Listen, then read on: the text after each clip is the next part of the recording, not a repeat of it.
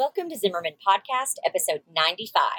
If the past year has taught us anything, it's that health and wellness is much more than our physical output. Our bodies, minds, and spirits work together inside of us to build a whole, complete person. When one pillar of wellness suffers, everything suffers. So, how do we take care of ourselves in a wholehearted way when we already have way too much on our to do list? That's what I'm talking about today with Ashley Turner, a mind body psychotherapist, power yoga expert, and marriage family therapist. Ashley is truly a fount of knowledge and wisdom. And if you found yourself seeking a way to dive into whole body wellness in a way that feels restful and attainable instead of just another thing you're too busy for, then this episode is for you. All right, you ready? Let's do it.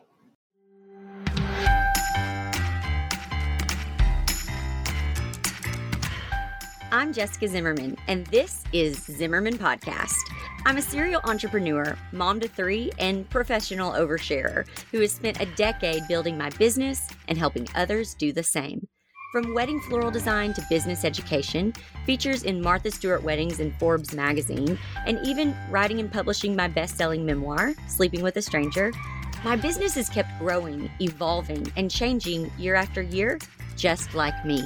Because the best thing about building a strong business is the freedom it gives me to live a full life. And that's what Zimmerman Podcast is all about sharing real, transparent, in the moment reflections about how to live a life, build a business, and lead a family through the good, the hard, and the messy. That's what we're doing each week, right here on Zimmerman Podcast. Welcome to the show.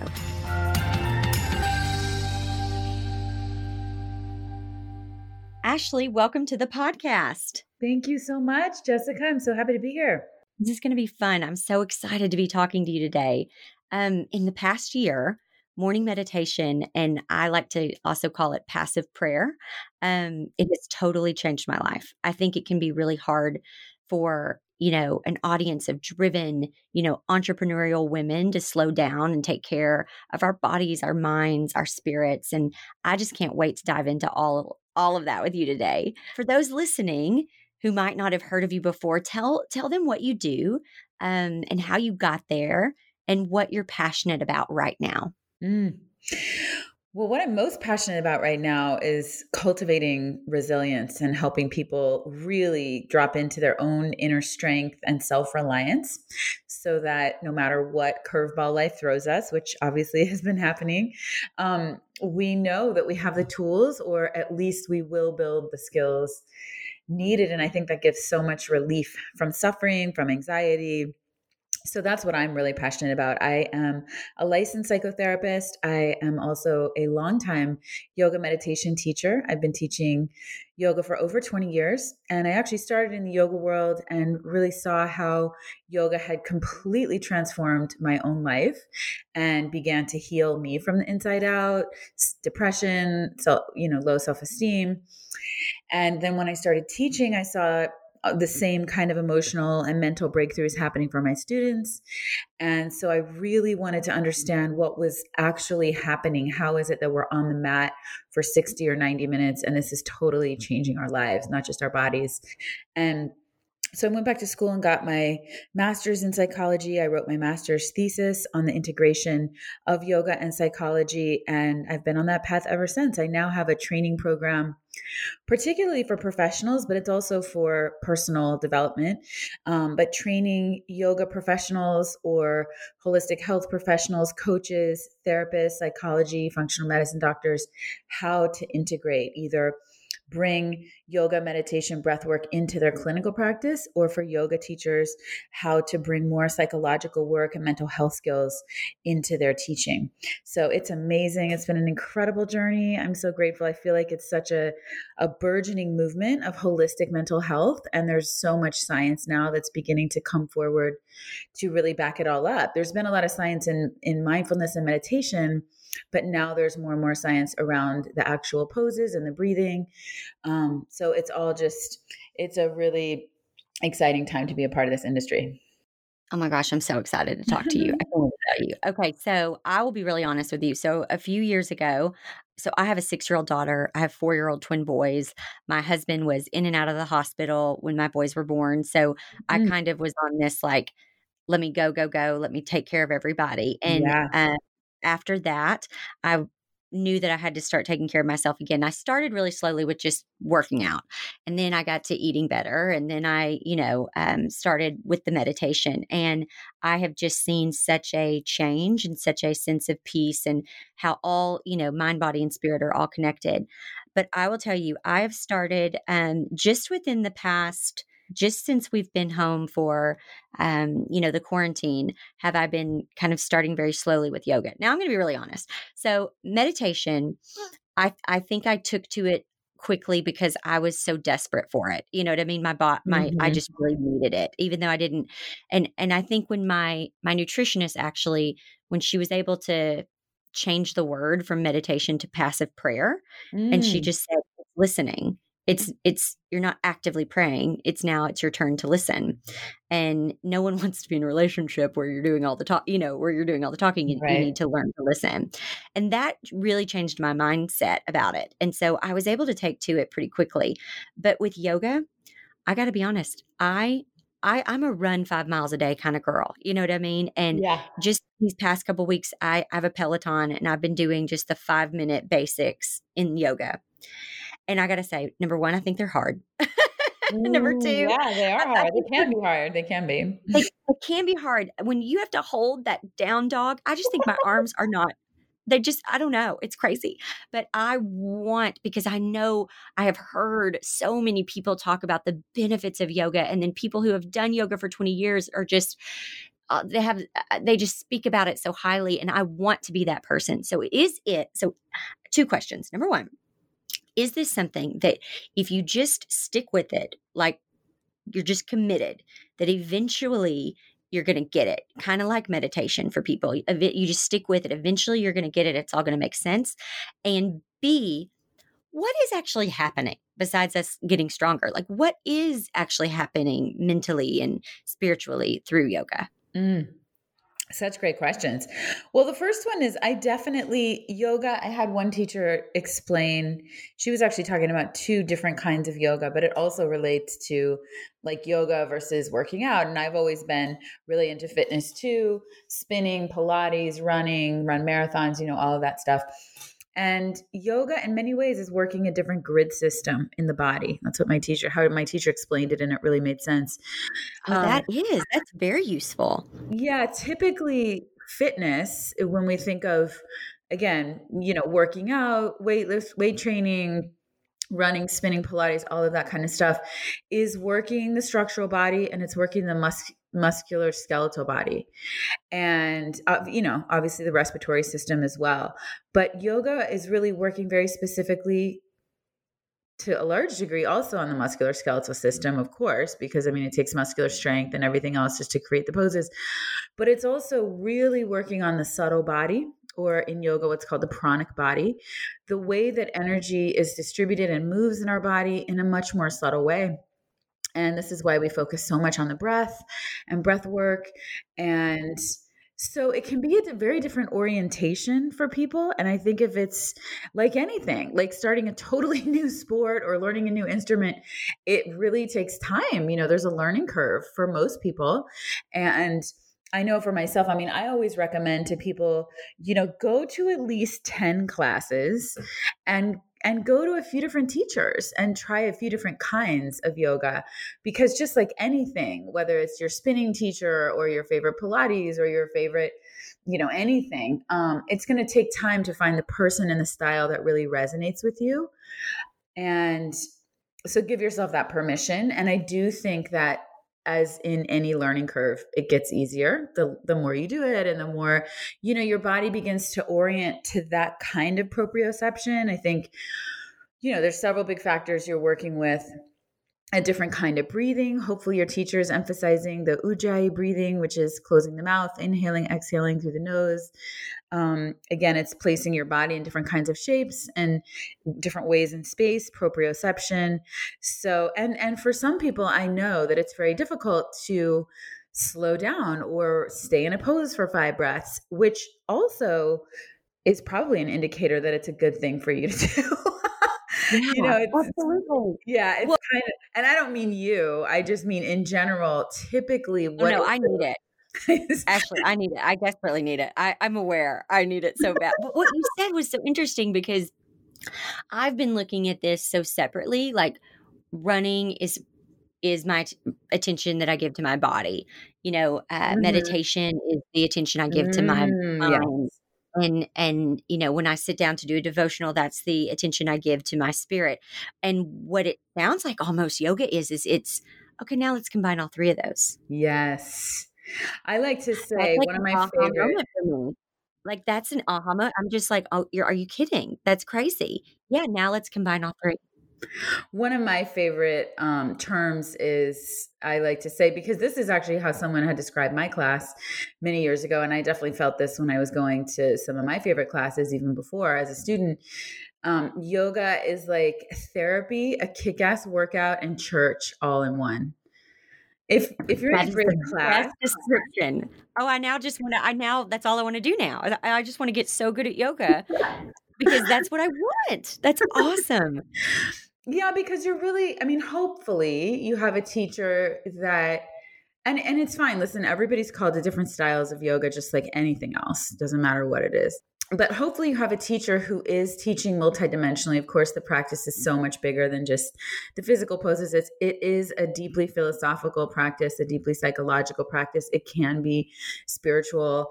And it's not that it's a different spirituality or religion. It's really connecting to a concept, a philosophy that we are all one, we're all part of God, we're all part of the universe. And how do I plug into that source within myself?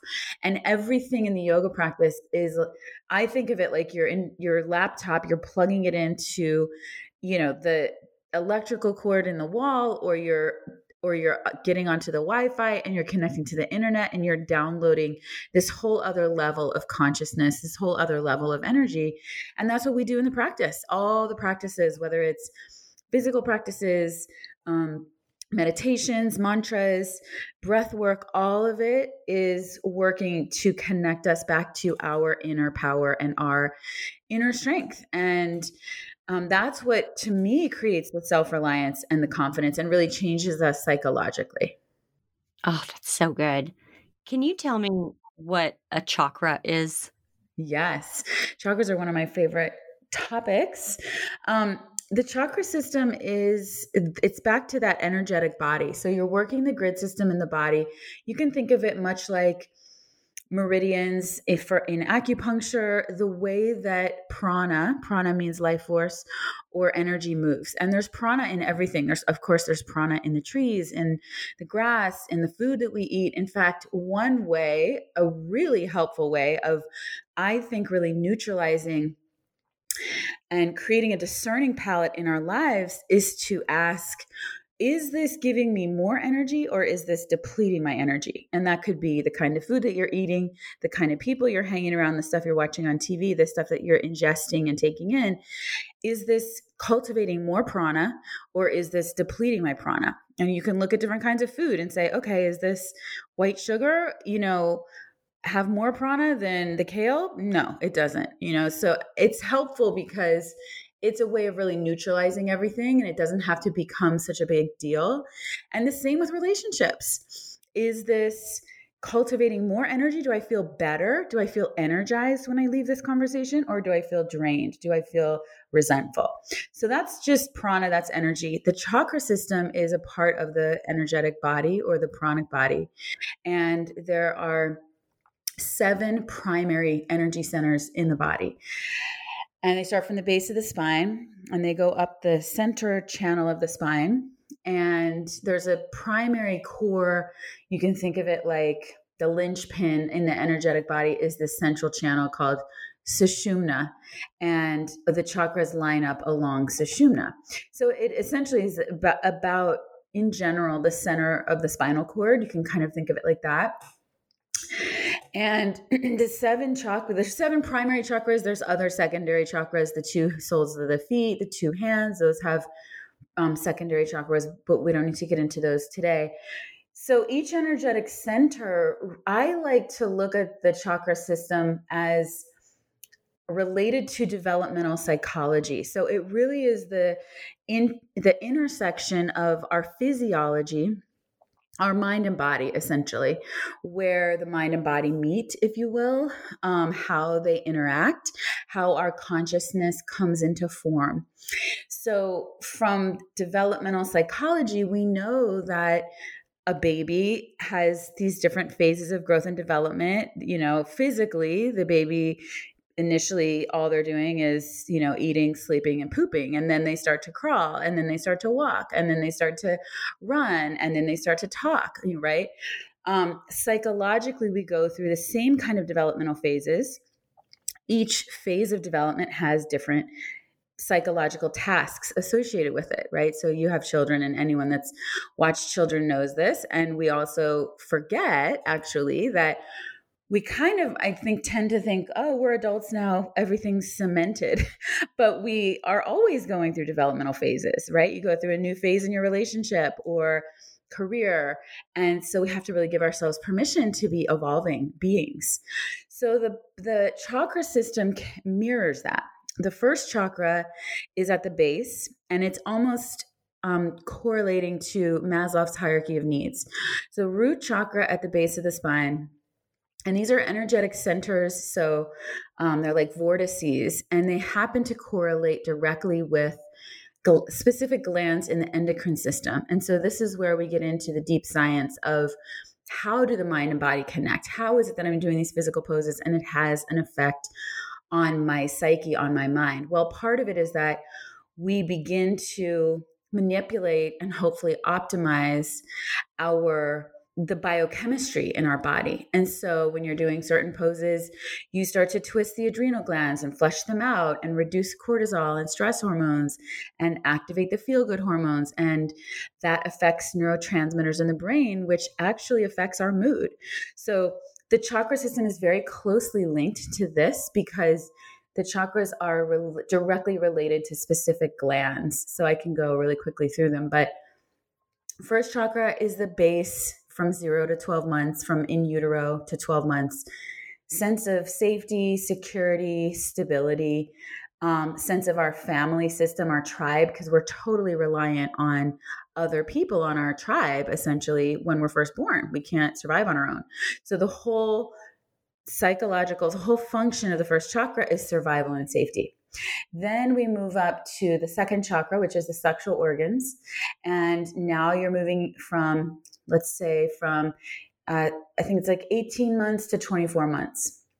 So now you have this baby that's starting to crawl around, they're starting to walk, there's movement and all of a sudden they realize okay i'm safe i'm going to live i'm good people are feeding me people are taking care of me and now we start to move into the pleasure of life and a sensual experience and in a baby you see it as oh they're putting everything in their mouth like what is this what is that? Oh i have hands and feet oh what's i'm going to go out and explore the world the sensual world. So that's the developmental phase from uh, 18 to 24 months. Then we move up to the third chakra, the belly center. So it's just above the navel. Um, third chakra is all about individual sense of self. And this is where you have age two to three. So 24 months to 48 months, two to four, I guess and that little child now is all of a sudden realizing oh the, there's a world out there for me to explore. I'm safe. I'm good. There's a world for me to explore. And oh by the way i'm different from mom and dad. I have an individual self and this is where you get into the terrible twos and threes where they're saying hey wait a minute. No no their favorite word is no because they're now drawing their own boundaries and saying i don't necessarily want what mom and dad want. I maybe want something different so, this has everything to do with our sense of self, our individuated sense of self, and power and confidence. And um, again, it's our belly center, so it governs our digestive tract. Fourth chakra is a heart center, four to seven years old when it's developed. Social identity. Now, all of a sudden, we're connecting out in the world. We start to have friendships. We start to form other relationships outside the family. Um, and we realize and, and, so the heart chakra is of course the psychological function of the heart chakra is love and it's to give and receive love. And so you can see again similar to Maslow's hierarchy of needs if you don't have those base needs met it's very hard to start moving up into the more refined subtle aspects of let me develop relationships and what's my capacity for love when I don't even have food, shelter and safety, right? So that's how it starts to develop. Then fifth chakra throat is our sense of expression, our ability to speak our truth, our ability to hear the truth, but also creativity and self expression. Sixth chakra is our intuition, third eye center is um, right in the middle of the brain. And now we start to get into much more higher functioning of intuition, imagination, archetypal psychology. Um, so, again, a much more nuanced development. And then the seventh chakra is where we connect to spirit and we really feel ourselves as a universal being, as a spiritual being, having a human experience, as we connect to unity consciousness. And so, in general, in the chakras, the top sorry, let me start at the bottom. The lower three chakras, the root, the belly, and the sexual organs, are connected to our relationship to this physical world, the outer world. The top three chakras, the um, the throat, the third eye, and the crown, are connected to our inner world and govern our inner reality. And then the heart chakra sits right in the middle and it kind of straddles both. So it's both connected to the inner world and the outer world. So that's your chakra 101 for the day. okay, this is incredible. And honestly, this is all I needed to now become obsessed with yoga. Like I'm now going to become a full on yogi because I'm just such a believer in how the mind, the body, and the spirit works together. Mm-hmm. And everything you just said, I'm like, okay, we're going to take this seriously and we're going to do it. Yeah, um, it's really okay. fascinating when you get into it. You can go down many different rabbit holes, but again, you know, if you but just this is so much more helpful than just having somebody say, "Do yoga; it's good for you."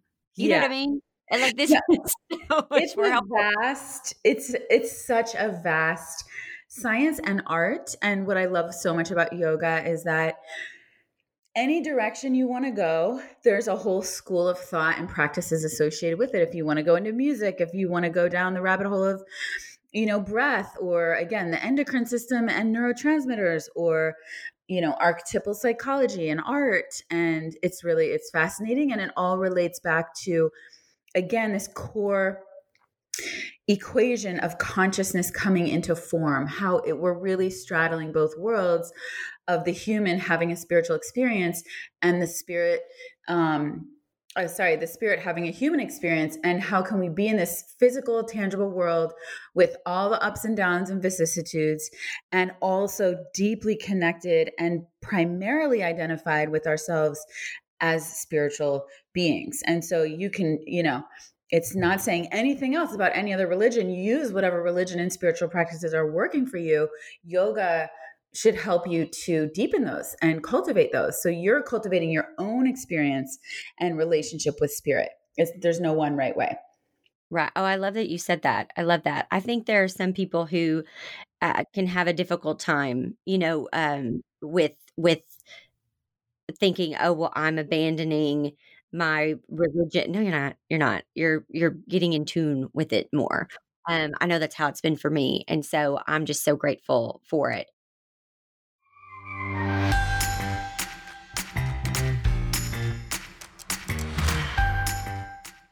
Okay, so summer 2019, imagine me waking up at 5 a.m., taking my kids to the gym while I work out with my trainer, going to the pool, playing blocks on the living room floor, and then wham, totally out of energy by 4 p.m. Crawling into bed in my Christmas pajamas. I was already doing all the energy boosting things I could think of. Then my nutritionist told me about Bee Powered from Beekeepers Naturals. I just take a spoonful of the Bee Powered superfood honey every morning, and I'm not kidding, I see a huge difference.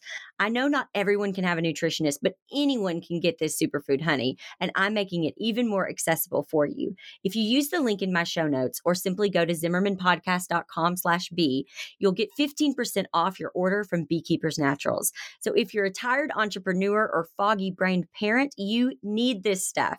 Again, go to zimmermanpodcast.com slash B-E-E.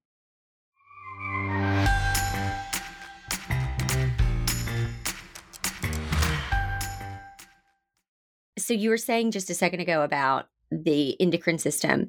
And over the past couple years, I really had to rebuild mine because mm-hmm. I had completely depleted all of my adrenals. And I think that that's honestly really common for people who are, you know, entrepreneurs, mm-hmm. women entrepreneurs, solo entrepreneurs. I mean, they are just burning the candle at both ends. Yes. So I had to really take the time to, you know, put these three things into practice the mind the body and the spirit so that i could start to you know rebuild but it sounds like yoga would just be so helpful for so many entrepreneurs so i work you know with a lot of creatives.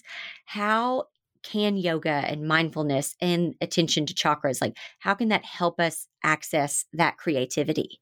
Mm, such a great question. Well i think first of all you're absolutely right and it's really a pandemic. And I actually think that one of the blessings of going through, you know, quarantine or self you know isolating at home is really that on a global scale we've been called to slow down and we've been we've stripped away so much of our unnecessary um, movement and, and commitments and it's been such an empowering teaching for many many people to do less and to get comfortable doing less and to reprioritize what is most important. And I think that's so, so important, especially.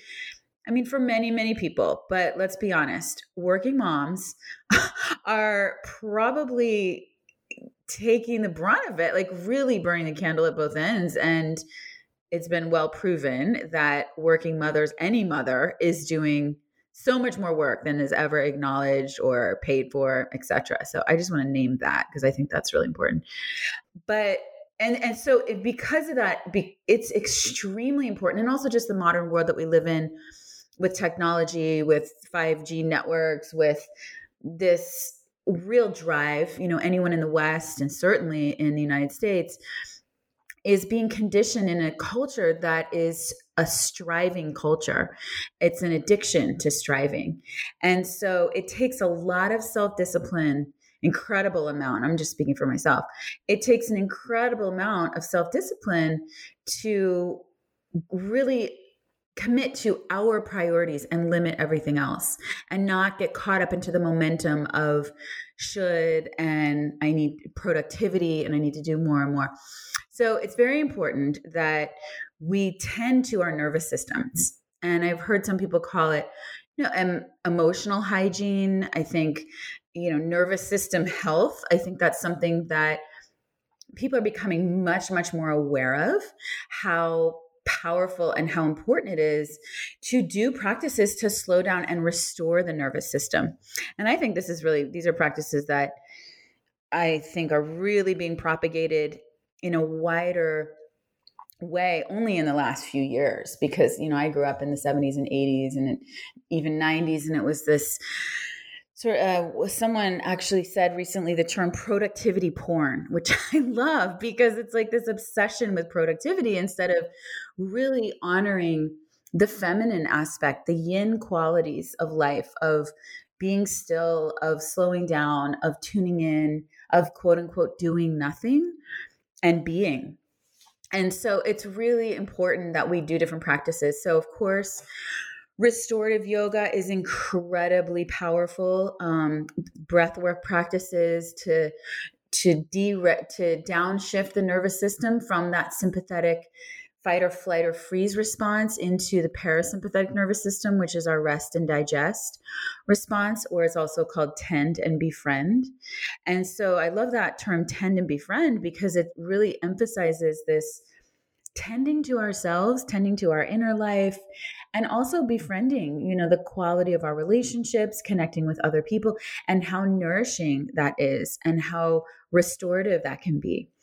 So, finding ways to weave into your everyday, at least every week, but I would really recommend every day to whatever degree. It can be five minutes, 10 minutes. It doesn't have to be a big hour and a half practice, but ways that, you know, what nourishes you. I know for me, getting out in nature is extremely important.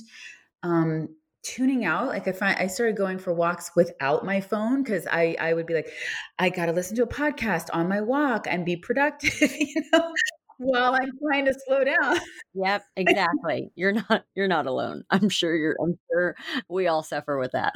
yeah.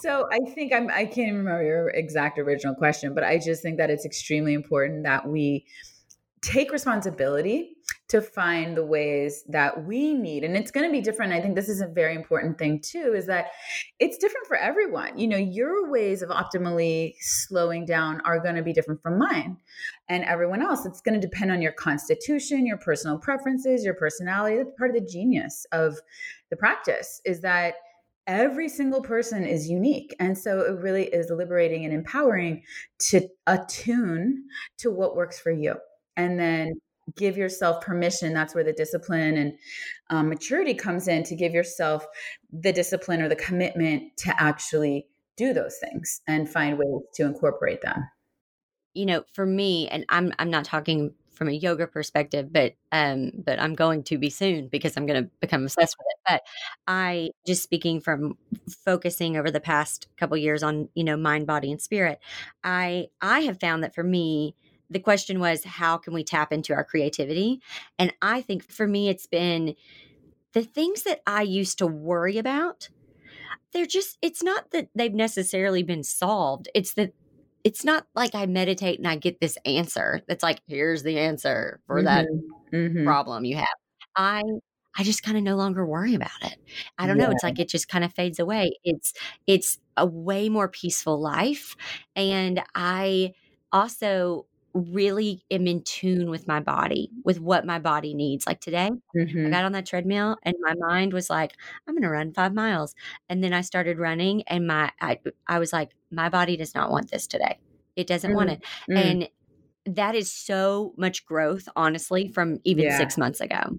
It, it, mm-hmm. it, probably even three months ago. Three months ago, I would have been like, no, you got on here to run five miles. You're going to run five miles. Yeah, do yeah. it. And that's it. how we're, and, and that's really how we're conditioned, you know? Yes, yes and i'm a put i'll push myself i'm very driven and so i have to kind of stop to go no this isn't failing. You didn't fail. You're actually succeeding by listening to what your body wants. And so i did like a walk instead and then i got off and i stretched for like 10 minutes and took a bath. That's what my body needed. And so i find that it's almost also uh, you start to get in tune with what your body needs and is asking for.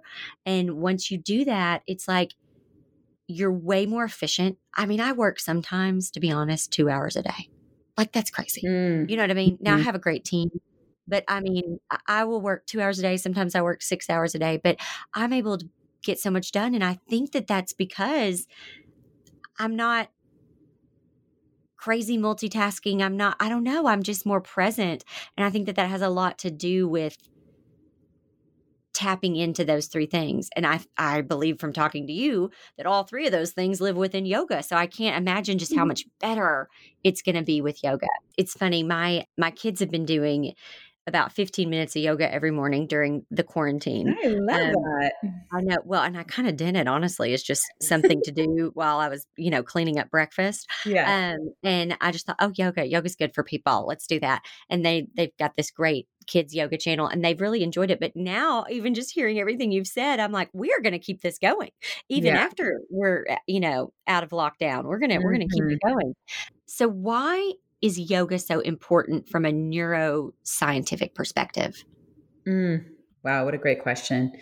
Well, again, as I mentioned, the one of the primary tools is that the practice is helping to create hopefully a um, a healthier set point in our nervous system. So we tend to live in a world that is filled with stress and as we've been talking about a lot of conditioning around productivity, type A, doing, you know, goal oriented and achievement based culture. And there's a whole other aspect, which is the yin quality um, or those feminine aspects. And what you were just saying, I loved a little while ago when you were talking about you know doing less. And there's a great quote called, um, called the disciplined pursuit of less and really aligning with our priorities. So when we slow things down we do less we start to we start to condition the nervous system from that hyper vigilant aroused state. It's called hyperarousal in the nervous system, which is the sympathetic nervous system of fight or flight. When we're in fight or flight, our body automatically, you can think of it very basically like an animal out on the desert or out in the, you know, um, on the plains of Africa. When they're being chased and any animal is threatened, immediately the energy moves away from the digestive tract it moves away from the center of the body and the blood and the energy flushes out to the periphery so that it can um, so that it can power that animal to run or to fight. So energy goes into the hands and feet the arms and legs. Our eyes start to dilate. Um, uh, there is let you know there's no activity in the digestive tract which is why over time if you have if you're in a hyper aroused state of stress people often begin to develop digestive issues because their digestive center is not working their organs aren't working properly because that energy is not allowed to really cultivate peristalsis, digestion, assimilation, elimination, um, because of this hyperarousal state. That's one of the big factors, key factors in the nervous system. But along with that, there's a whole host of a neuro cocktail that's created, which is the stress hormones of cortisol, of adrenaline, norepinephrine, um, noradrenaline, and so that has a direct effect on the brain. And it starts, again, it starts to you know we get hyper focused we have sort of that um, tunnel vision because if you're an animal and if you're running or fighting you have to be on on target you know you have to really activate so what yoga does and the deep breathing does is it starts to slow us down it starts to kick us over into this parasympathetic the way i remember it is sympathetic nervous system is the part of the nervous system that's reacting, that's responding to the outer stimuli. So, again, if you, if you feel a threat, your sympathetic nervous system, it's sympathizing with the outer world and it's going to react. Parasympathetic, calm, rest and digest. So, what happens is deep breathing is one of the best ways, an immediate way to shift into the parasympathetic nervous system is to take some slow, deep breaths. Maybe we can just take three deep breaths together here. Let's take a big inhale through the nose, fill the belly all the way down, fill the bottom of the lungs. You can open the mouth and exhale completely. And again, inhaling. And exhaling. And this time, take an inhale and keep the mouth closed as you exhale through the nose only. Beautiful. So, that alone, as much as you can during the day, is to remember slow, deep breathing. And I like the three words follow your breath. So, just tune in when you're picking your kids up from school, get there a minute early, take three deep breaths. Have your kids get in the car, take three deep breaths together, and then proceed. Before you pick up a phone call, take three deep breaths. So you start to condition yourself into this rebuilding phase, parasympathetic. Um, also, in a, a huge piece of the science around it. So, of course, when you start to breathe deeply and you're in that tend and befriend or rest and digest response, then your body can start to generate the feel good hormones the oxytocin, the serotonin. Um, oxytocin, that bonding hormone. So that's one of the reasons it's called tend and befriend. When we're in that parasympathetic state, it's also a state of playing, of procreation, of um, rebuilding, of resting. Um, but a very key aspect is the vagus nerve, and you may have heard of what's called polyvagal nerve theory. There's a nerve that runs, it's called the wandering nerve, and it runs down through the center of the body and it really connects like from up under the base of the neck all the way down connecting and touching many of the different primary organs in the body and this is considered to be the mediator of that parasympathetic response or that rest and digest response. What's interesting is that the more that we can increase what's called vagal nerve tone the more we increase the strength and the fibers of that nerve the, the vagus nerve um, the more we have access to that parasympathetic response, that slowed down response, interestingly, 80% of the fibers from the vagus nerve are moving from the body to the brain, and that's called afferent. And the other 20% from the brain to the body, that's called efferent. But what that is telling us is that there's all this information coming in through the body. 80% of the communication is moving from the body up to the brain. And so if we can affect the sensations in the body, the information coming in, if we can actually, you know, when you think about Tony Robbins, he talks a lot about putting yourself in state or moving essentially working from the outside in. In other words, we can put ourselves into a more relaxed, calm state. We can cultivate that through outer practices, and that will then have an, a direct effect up into the brain. Psychologically, people also call it working from the bottom up, working from the body up into the brain. You can also flip it and work from the mind down into the body, if you will, or from the inside out, I like to say.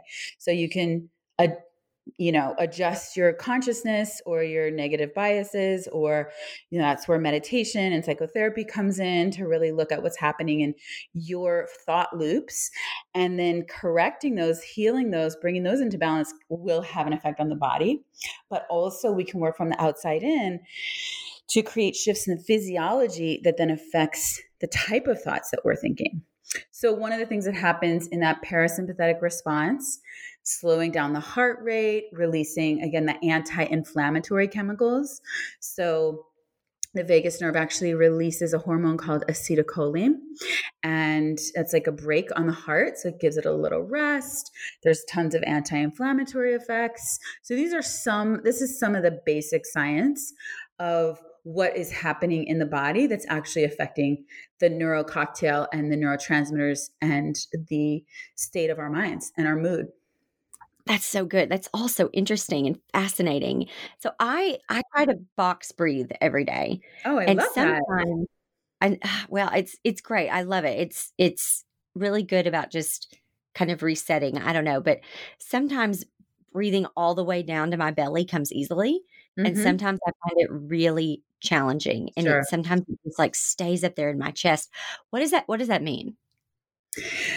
Um, you know, I think first of all, I wouldn't necessarily. I would I would suggest not thinking about it too much and just allowing it to be what it is. That's a big part of the practice is really observing and cultivating that neutral witness. So there's always going to be times where I, I think of the practice, all the practices, whether it's meditation, you know, physical yoga, to be like a blank canvas. Every day we show up and we just observe oh this is what's happening today. Isn't that interesting? One of the mindful attitudes the eight attitudes of mindfulness one of the first ones is curiosity and so just becoming curious. Like i wonder why i'm feeling short of breath or i wonder why it's harder for me to get that breath into the bottom of my lungs. And maybe the, maybe you can get clear on a reason and you're stressed about something and maybe not and that's fine too. So i think that's really important to just allow things to be what it is. And then the second piece is we definitely cultivate like anything, you know, we build stronger muscles. And so we cultivate our respiratory capacity, we cultivate our psychological capacity. One of the aims, I think, of all practices is to increase our capacity for life. And one of my teachers in my graduate program in psychology he also he used to say and i love this term so much how much life can you handle? And so in our conditioning much like physical fitness similarly in the yoga practice or meditation practice it's really stretching ourselves to increase what's called in psychology the window of tolerance. And so when we stretch that window of tolerance over time, we have a greater capacity, whether it's to stay more patient with our kids, or whether it's to take a deeper breath or run a little further. Over time, that's why we train. That's what our conditioning is for, whether it's physical, mental, or spiritual. So, um, in any case, to answer your question, why that might be difficult, I would say be curious about that. Is there something that happened? Is there something emotionally? Is there anything physically? Is there anything that you ate the day before that may have affected it? You know, so there's all these different levels, and it's really key to look holistically.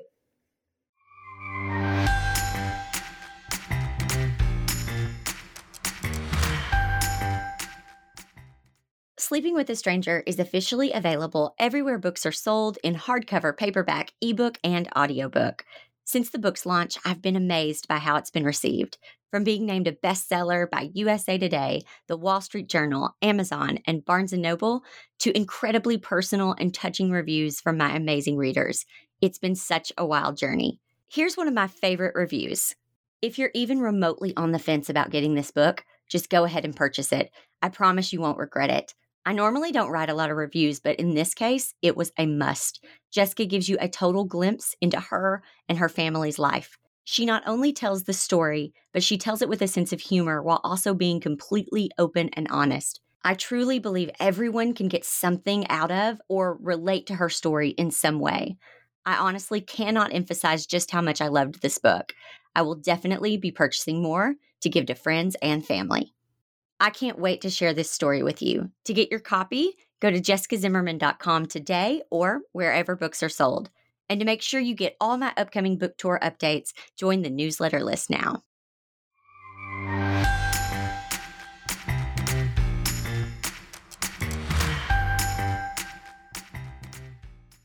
So there seems to be a million different kinds of yoga. There's restorative yoga, which I really like because you it's kind of like you just sit there and breathe. I mean, I know you're yes. doing more than that, but still, it's really lovely. Um, and then there's hot yoga where everyone seems to be really sweaty, and you get some kind of insane workout. I've never done it, but I just it just looks that way. And then there's yoga that seems like really purposeful, meditation and stretching. Why are there so many different kinds, and what are the different benefits? Mm. Great question. And first of all, I love that you love restorative yoga because, as a type A personality, of which I am as well, um, it's an incredibly powerful practice for us to do. So I love that you're doing some restorative yoga. And it is so nourishing and healing. Um, I think it's very similar. It's it's again, it's like anything. There are so many different schools of yoga, types of yoga even different teachers teaching the same kind of yoga that are very different, just as in anything else. And again, so the first thing that I would suggest is for everyone to really explore and experiment and see what's really going to work for you. And keep in mind that, as I mentioned in the beginning, often what is the most therapeutic and what is the most helpful is what we may tend to avoid the most. So I use the example of um, my brother-in-law who is amazing and total type a like even constitutionally has a lot of fire sort of a reddish kind of color hair and fiery temperament and works on wall street lives in new york city works at you know goldman sachs like extremely high pressure job. Of course he does because he can handle it. He's got my sister calls it like he's got the stomach of steel like he can eat anything and just burns right through and so one time she was asking me many years ago, they had just moved into a new apartment and he was, you know, short tempered. And she said, What can I do? How can I help him? And meanwhile, he was training, of course, for a marathon. so this is like the extreme type A, which I'm sure we can all relate to or know someone that is that archetype. Or maybe it's ourselves because I have a lot of that. And I said, you know what he what would be so great for him is to slow down, is to go for walks in nature, walks, not runs, and do some restorative yoga and meditate. So if I was doing a yoga therapy protocol for him, that's a that's what I would prescribe. And of course, there's no way in hell he wants to do any of that. He's training for a marathon. He needs to make the most of his time. He needs to burn some calories. So that's what I mean when I say often what is the most therapeutic is maybe what we tend to avoid the most. So just be curious about that in yourself. And if you're saying, no way in hell do I want to try hot yoga, you are the restorative yoga type, maybe try a hot yoga class. See what it does for you. Just become curious and vice versa. I love so, that. Just be yeah. curious. Just yeah. be curious. Try it. You live once. Yeah, exactly. And I think that, you know, the proof is always in the pudding. And that's what's so great about yoga is that just observe. Observe how you feel walking into the class, and then take another snapshot and observe how you feel after the class, after the practice, and notice the difference. Because again, the foundation of yoga is that it's liberating and empowering for the individual. So it's not about what I'm saying or what anyone else is saying all you need to do is be your own scientific experiment and notice do you feel better? Back to the very beginning of this interview. Is this giving you more prana or is this depleting you? And start to live your life through that filter and it's really powerful and then you're the one that's making decisions you don't have to go on to the hottest blog post or the your favorite person on Instagram and do what they're saying to do do what is aligned with what you need at this moment because it's always going to change at different phases of our life too right Oh, amen to that. I love. Yeah. Oh, yes, yes. take our Okay, power so- back people take your Take power your power back back. You don't need to ask everyone else's opinion. you, You have your to own decide what's born for a best for you. You have Body your own life. Live it. exactly. Okay. So, as I mentioned earlier, meditation has really changed my life, but I'm not really the best at explaining exactly what to do practically. So, can you kind of talk us through kind of like a beginner's guide to meditation? Well, the first thing, I think there's a couple of big myths about meditation. The first one is that meditating is supposed to make you calm, or you're going to get more calm and peaceful with meditation. and, you know, hopefully, maybe at some point that byproduct may happen. But the reason it happens is not because everything in your life becomes more peaceful, it's because you change your relationship to your mind and you change your relationship to what's happening outside of you. So the truth is that meditation gets helps us to become more awake and more aware to what is actually happening and let go and and start to identify what our how our mind is working. It's just like in the yoga practice and it's a little easier typically it's a little easier to see in the yoga practice. In fact, in yoga, in the I think it's in the Hatha Yoga Pradipika, one of the texts, it actually says because meditation is one of the limbs of yoga, um, one of the eight limbs of yoga, and the physical practice is another one of the eight limbs of yoga. But it says, and if you go in order, it says start with the physical practice. And why is that? Because it's easier to see. We can tangibly see, oh, my hamster or feel, you know, my hamstrings are getting longer or they're getting looser. You know, I can stretch a little further this way, or it's easier for me to sit Indian style um, after a few months of doing some yoga asana. And it's a little trickier when we start to work with the mental body and the emotional body because we can't see them, we can't tangibly touch them or feel them like we can our quadriceps or our hamstrings, etc. And so what we can apply the same exact analogy from our physical body to our mental and emotional body. And so with your mental and emotional body in meditation, what, one of the first orders of business is to cultivate what's called the witness mind. And you just start to observe what is coming up in your mind as you would a movie. So, for example, you watch some a TV show on Netflix or you watch a movie and you and someone says, "Oh, what was the movie about?" and you just recite, "Oh, it was this and this and this character and they did that." You're not attached to it, no big deal. You're just restating the facts, the content. So we want to have that same kind of relationship neutrality in our own lives, but it becomes much trickier because, of course, we're very attached to how we feel and, and what we're thinking. But the truth and the liberation comes from beginning to create a little separation. So that's number one. When we sit down, can you cultivate what's called the witness mind of just observing, oh, I'm sitting today. It's extremely difficult for me to sit still. I really want to get up. I'm noticing that I'm agitated. So one of the tools is called for witness mind is called noting.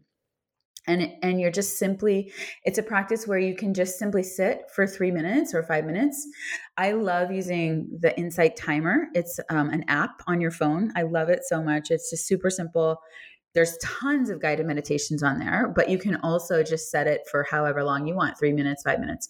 Do these little chimes, and it's a really beautiful way to personalize your practice. So if you sit for, let's say, three minutes, can you simply observe and just note? Like you're observing the weather and you're saying, oh, it's drizzling out, it's a little chilly today. Same thing with your mind. Oh, I'm I'm really irritable today. I'm noticing I'm extremely impatient. Um, I feel like I want to get up and walk around, you know. So the first key is that neutral witness mind. And the word meditation itself in Sanskrit is a word um, called dhyana. And dhyana translates to mean absorption. And it's indicating that we are becoming, there's multiple meanings to that, but one of them is that we are absorbed in the present moment. We are aligned, we're merged with the present moment. And so when you can simply just be with instead of adding the second layer of judgment, you know, maybe you're sitting down and you have any judgment like, oh, I can't believe this is so hard, or this is, I'm so irritable. And then you start spinning around what's irritating you and you and now you're adding on to the situation instead of just stating the neutral facts. So, first step, noting. Second step, non-judgmental awareness. Third step you know you're just you're is you're staying present. You're just staying aware to what is. That could be physical sensations thoughts. So one of the definitions of mindfulness that i love is jon kabat-zinn's and it's four aspects. And it's the first is paying attention the second is on purpose so you're choosing to pay attention you're not spontaneously just caught up in the moment like you know, watching a sunset or make, making art or making love. It's you're really choosing to pay attention on purpose. The third is to the present moment. So you're aware, you're staying curious with what's happening here and now. And the fourth is that non judgmental awareness. So that neutral witness mind. So paying attention on purpose to the present moment with non judgmental awareness. So, those keys, if you can sit and practice that for three minutes, for five minutes, I think that's a great starting point. And it starts to loosen the shackles of all of our attachments and then all the stories we start to spin around about it and interpretations and the way we wish things were different or someone else was different or acting differently. And instead, we can just say, okay, this is what's happening right here, right now. I'm observing it. No, no judgment. I don't need it to change. And that that would be my my key to beginners meditation. God, that's really good. How do you think we can in- start to incorporate it into our daily routines? Because I think, I mean, I'll just say for me, you know, I, I was never a morning person ever, never. I mean, and again, you, I think you have to kind of come from a growth mindset, not a fixed mindset. Like you can choose to be to just say, I'm just not a morning person, it's just not who I am. Or you can go, you know what? I really would like to be a morning person. And so I'm going to start taking steps to get that way. For me, I used to be the person who woke up 30 minutes before I had to be somewhere, rushed, and then I was there. And after I had my daughter, I really realized no, I need a little bit of time just for myself because I no longer have that. Um, and so I started waking up an hour before my daughter. Now my daughter's almost seven, but I I get up at four thirty and I have an hour and a half with myself before I'm with my husband or my kids or anything. Um, and I mean, he gets up at 5:30, so we have about 30 minutes, the two of us, before the kids wake up. But still, I have an hour, and it's really lovely. And but it's taken years, really, you know, for me to kind of get to where I am now. So, how if if there's someone out there right now and they're thinking, I can't, I can't do that. Like, I mean, how would you suggest? Just starting to incorporate meditation into their daily routine? Mm. Well, first of all, I want to commend you because I have been aiming. I mean, I've always been a morning person and I love getting up earlier than everyone. I just sort of always wake up at like 6 a.m. But it's funny because I am aiming for that 4:30 mark. So you're really inspiring me right now. oh, thank you. Um, I appreciate it. Yeah. And I think there is something that's so sacred. You know, there's a lot of research that's done on our morning routines. So, to the degree, and I loved your emphasis on the growth mindset, to the degree that you can change that story, because again, that's a perfect example of what's the story in my head. You know, what's the story about, oh, I'm just not a morning person, so I'm just not going to do that. Um, so, when we change that and we we can start to incorporate. So I, I think of it, anyone can find five minutes out of the day. Five minutes that's all you need. You know if barack obama at the president of the united states can work out every single day for an hour you know you can find five minutes out of your day to sit down and be still and be quiet for um, a short period of time. I again i really love if it's really difficult and you feel lost i would i would highly recommend there are so many great apps um, I love Insight Timer. I'm also featured as a meditation teacher on the Muse, M U S E, the Muse app. In fact, they have a great uh, contraption, like headpiece that you put on, and it really helps to. There, actually, actually working with biofeedback to get you to slow down the brain waves. So that's a fascinating science. That's a whole other conversation. But Muse also has a great app for guided meditations. There's so many. Calm, of course, is a great meditation app. So if you feel like you want a little support, listen, listen to guided meditation, and then you don't have to be in charge of all of that. Um, but I do recommend at some point practicing sitting on your own, and because it's just you and your mind. Yeah, um, definitely. But again, three minutes, five minutes, start slowly, just like you are not going to jump into the gym and start lifting super heavy weights. You build up to it. Your mind is a muscle. Focus is a muscle. And non judgment is a muscle that we work. Patience is a muscle that we work and we build. So it's little by little. And then, I mean, a great uh, practice is add one minute every week. You know, can you sit with, can you sit for five days or can you sit for three days a week? Or maybe you can sit every morning and then start with three minutes or start with five minutes. And then the next week, add one more minute to your practice. So that's a really good way to get up to maybe 10 or 15 minutes. Of course, 30 minutes is great. But I think it's, you know, it's much, much, much more important in any practice that there's consistency um, than how long you're doing it. It's better to meditate five minutes every single day than to meditate 30 minutes once every three weeks. Absolutely. So, yeah, little by little. I think, I think too, it goes back to listening to like, what do you need today? Like putting, yes, um, um, my, uh, uh so I wrote a book called Sleeping with a Stranger, and in it I talk about I call her California holistic doctor, but her her name is Dr. Kesa. But she um, talks about putting your hand on your heart and saying, if I'm being my best self, what do I need? And um, yesterday, that. I was able to do. Yesterday, I did 15 minutes uh, meditating by myself with no, you know, guidance or anything. But then today, I did a five minute guided meditation. And I don't think anyone was better or worse than the other. And I don't think I'm a failure today because it was shorter or because I, you know, needed assistance. I just thought that's what I needed today. Yeah. And so I love that. And that really does kind of help you to stop um, the judgment game, and it also helps you to start, I don't know, treating yourself more kindly. Um, yeah. But also in in the book, there's this part where I talk about I'd kind of gotten to like the worst version of myself, and I, I, I was mean. I was really, I wasn't. I'd kind of isolated from everyone I knew, and there's this moment where I look in the mirror, and I was, and I said, you know, I don't think I've ever seen the best version of myself. And I'd like to meet her. And I think it really comes down to how badly do you want something? Because if you want something, you do make time for it, you yes. make it a priority. Yes, definitely. So I think it's really just about asking that. Um, this has been so fun. This has been such a great conversation. Um, okay, I'm gonna I'm going to end with my final question. And I ask everyone this question. It's always fun. If you had Oprah's money and had to spend a huge chunk of change on something totally selfish just for you, what would you buy? Well, first of all, I love that question because I think everyone wants to be so altruistic. And and I was already thinking like, okay, the charities and then this and I got to give back. But no, it's so liberating to say like, yeah, you yeah. have to spend some of it you on yourself. On you, exactly. Yeah. Um, I love that. Thank you. Such a great question. And by the way, it's so fun to just play in that realm and really imagine and get clear on what are your priorities, like what are your pleasures and priorities. So yes, exactly. Yeah.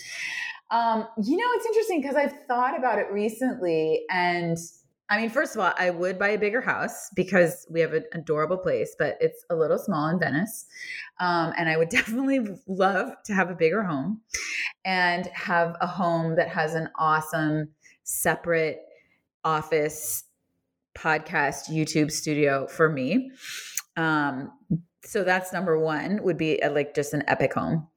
But the other thing I think that would be a personal indulgence is I actually do love to cook. And when I'm inspired, I can be a really good cook, but I'm not I also love my work and and I working out and you know all these other things. So I find that I don't cook that much at home or for my for my partner, my family. And I realized that I think one of the first uh, indulgences I would have a private chef and I would, have, you know, like a super healthy, clean, gourmet private chef that we have like lunch and dinner every day, things in the refrigerator, all that's handled. That would relieve so much stress and anxiety in my life. And I would not feel the pressure that I should be doing more or something else. That would be amazing.